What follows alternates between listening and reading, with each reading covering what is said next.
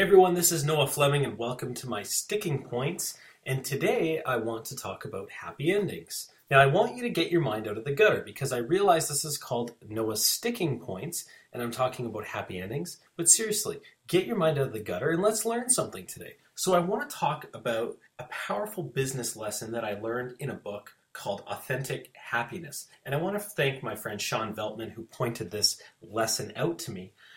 But the lesson has to do with colonoscopies. So, sticking points, happy endings, colonoscopies, authentic happiness, go figure. And I'm just going to go ahead and read the lesson to you here today.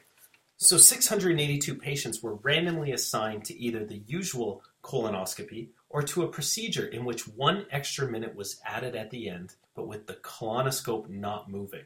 So a stationary colonoscope provides a less uncomfortable final minute than what went before, but it adds one extra minute of discomfort. The added minute means, of course, that this group gets more total pain than the routine group.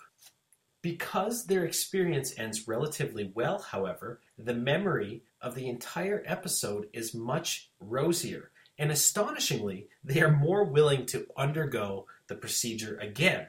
So, in your own life, you should take particular care with the endings, for the color will forever tinge your memory of the entire relationship and your willingness to re enter it.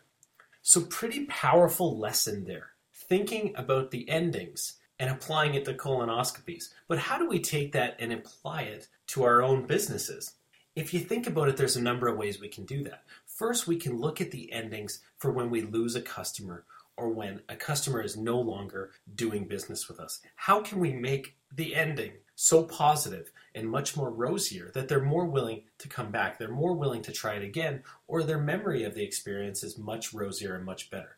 Think about, for example, a service industry like a restaurant or a hotel. Think about the endings. How does that um, transaction end and how can we make it a better experience? Think about just general transactions or customer service phone calls you know, we've all had these customer service phone calls where we call, and at the end of the great call, she says, Well, thank you, Mr. Fleming. I hope we've solved your issue, but do you mind if I send you over to our credit department where you will be instantly awarded a $10,000 new credit line? Uh, because you're pre-approved and blah blah blah. Or she says, you know, we need to send you to this survey where we're going to spend the next three hours of your time asking you 14,000 questions about this call today it's a bad ending, right? We want to think about how we can uh, really pay attention to the endings and make them wonderful. So that's what today's sticking point is all about. I want you to think about the endings of the transaction, the endings of your customer service call, the endings of a sales call, or the endings of the experience in general, and how can we make it happy? Because that's what sticks in people's minds. Thanks again. Talk to you soon.